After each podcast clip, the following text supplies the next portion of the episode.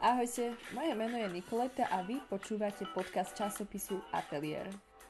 Erasmus Plus je program Európskej únie na podporu vzdelávania, odbornej prípravy, mládeže a športu v Európe. Jeho rozpočet predstavuje okolo 26 miliardy eur. To je v porovnaní s predchádzajúcim programom na obdobie 2014 až 2020 takmer dvojnásobná čiastka. Program na roky 2021 až 2027 kladie silný dôraz na otázky sociálneho začlenovania, na zelenú a digitálnu transformáciu a podpory účasti mladých ľudí na demokratickom procese. Podporuje priority a činnosti stanovené v záujme vytvorenia európskeho priestoru vzdelávania v akčnom pláne digitálneho vzdelávania a v európskej agende zručností.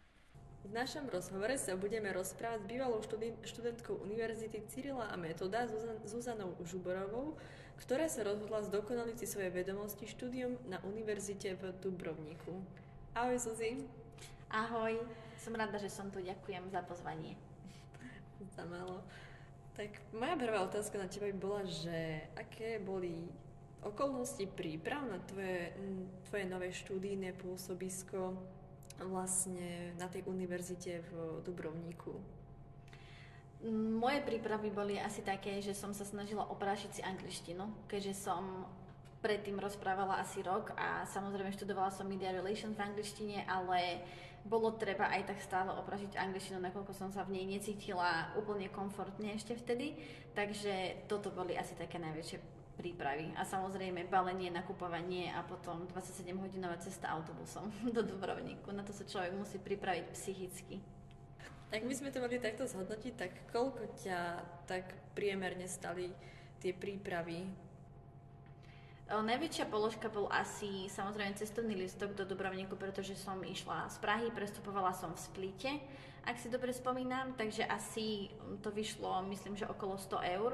A potom samozrejme som si nakupovala také veci do zásoby ako, ako šampón na hygienické potreby, ako keby som išla na koniec sveta.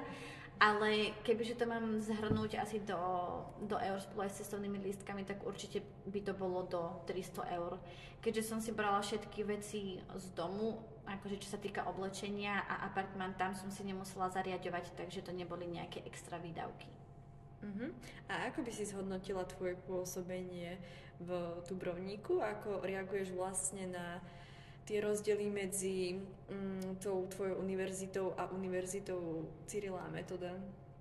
Mm-hmm, tak moje pôsobenie bolo naozaj výnimočné a úžasné a spravila by som to asi tak stokrát ešte rovnako, pretože to bolo najlepšie rozhodnutie ísť na Erasmus. Bol to naozaj neuveriteľný zážitok celých tých 5 mesiacov.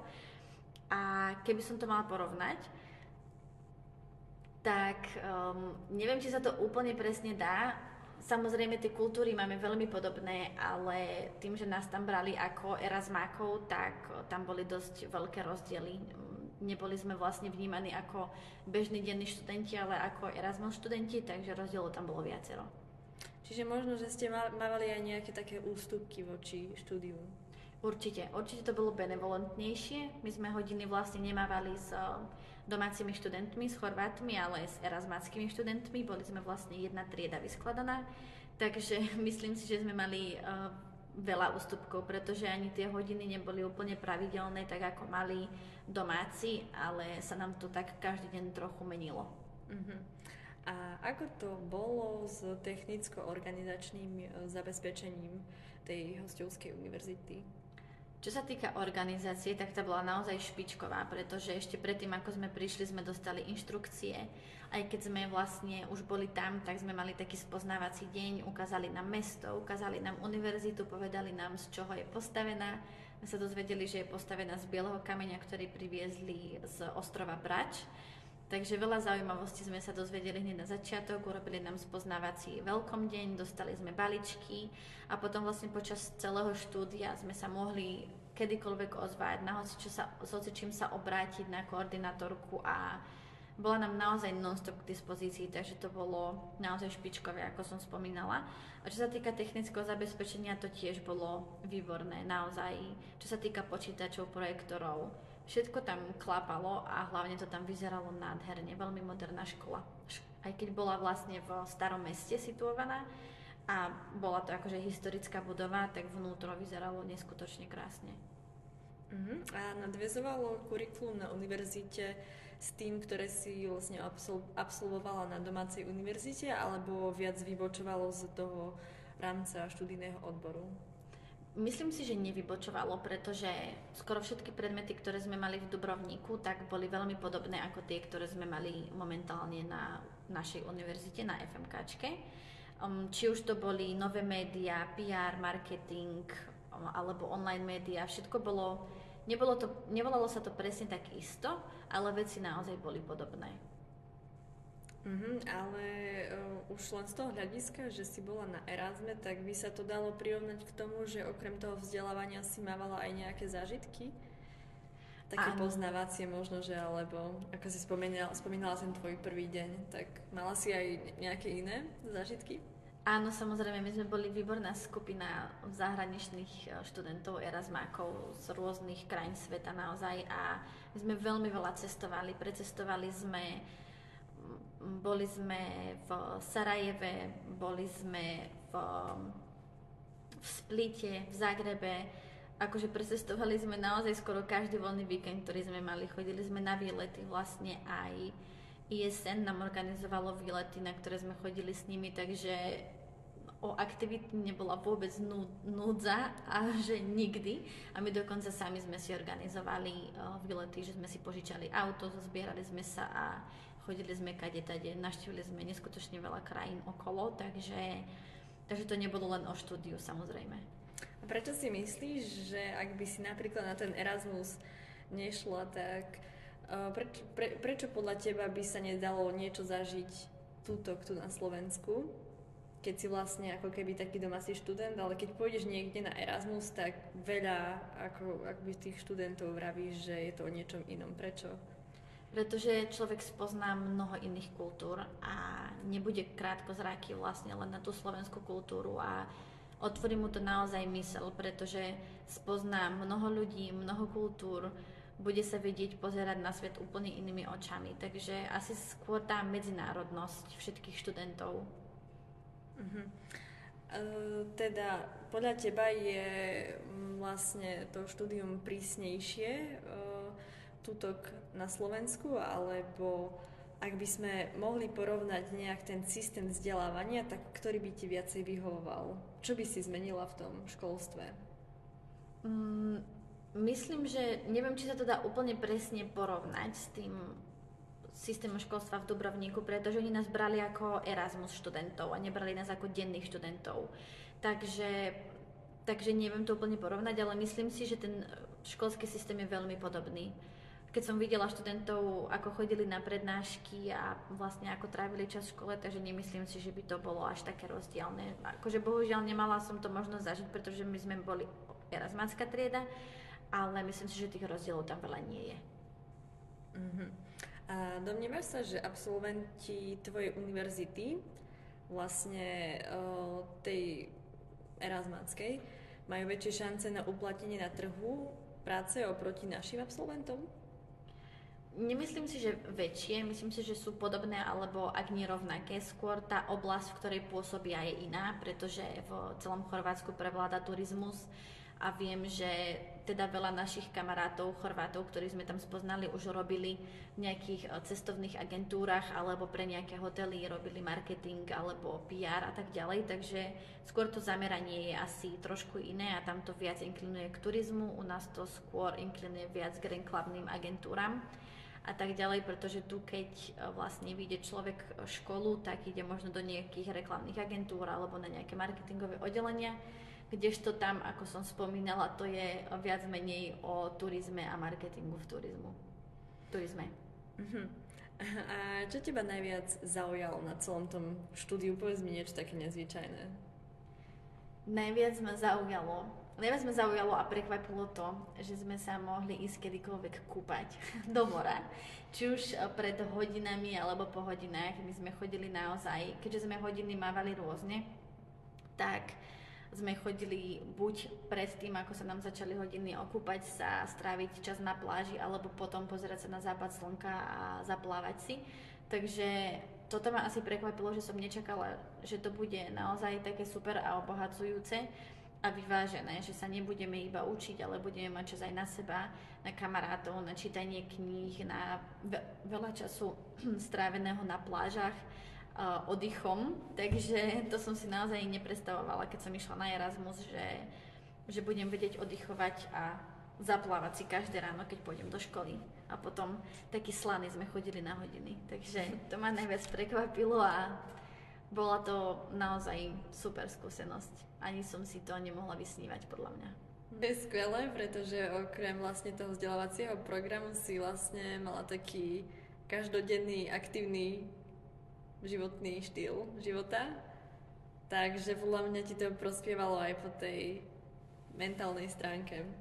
A mňa by strašne zaujímalo, už keď uh, sme pri takejto zahraničnej téme, veľa študentom možno, že robí problém alebo sa bojí práve ísť do zahraničia kvôli tomu, že neovládajú nejak ten anglický jazyk. Je to nejaký veľký problém alebo dá sa to tam nejak skomoliť ak sa, alebo dorozumieť sa medzi tými druhými ľuďmi, ak to neovládajú úplne na jedničku? Dá sa určite, lebo môžem povedať, že čo sa týka mňa, tak určite som nebola zo skupiny najhoršie hovoriaci človek po anglicky a myslím si, že Slováci vôbec nie sú, pretože máme angličtinu asi od 4. ročníka na základnej škole. Najhoršie to bolo asi so Španielmi a s Talianmi naozaj, takže podľa mňa sa človek nemusí báť a práve ten Erasmus vám dá možnosť sa ten jazyk naučiť, pretože ste hodení, tak povediať, do vody a musíte rýchlo plávať a naučiť sa ten jazyk e, za pochodu a vlastne tak, že iba ním rozprávate a čítate, píšete, takže ak neviete dobre po anglicky, tak myslím si, že toto je príležitosť, aby ste sa naučili, pretože veľmi, veľmi rýchlo do toho spadnete a myslím si, že keď prídete z Erasmu, tak ani nebudete chcieť rozprávať iným jazykom ako angličtinou, lebo si tak veľmi po tých 5 mesiacoch na to zvyknete. Takže myslím si, že sa není čoho bať. A keď sa náhodou niekto bojí, tak akože stále si môže zaplatiť ešte nejaké hodiny angličtiny naviac na Slovensku alebo po prípade online. Ja si myslím, že dnes je tých možností už oveľa viac, ako ich bolo, keď som išla na Erasmus ja. Uh-huh. Ak by sme vlastne spojili ten anglický jazyk a, a to študovanie, tak napríklad, ak by niekto nevedel úplne, že najlepšie rozprávať po anglicky, tak či by mu to nerobilo problém. Hoď možno, že by sa naučil nejak za pochodu, ale či by nemal práve nejaké tie problémy práve s tým učením, keď, keby pre, počúval nejaké prednášky alebo robil nejaké cvičenia, či by to nebol nejaký problém, alebo či je tam nejaká možnosť, že sa opýtať alebo používať prekladač.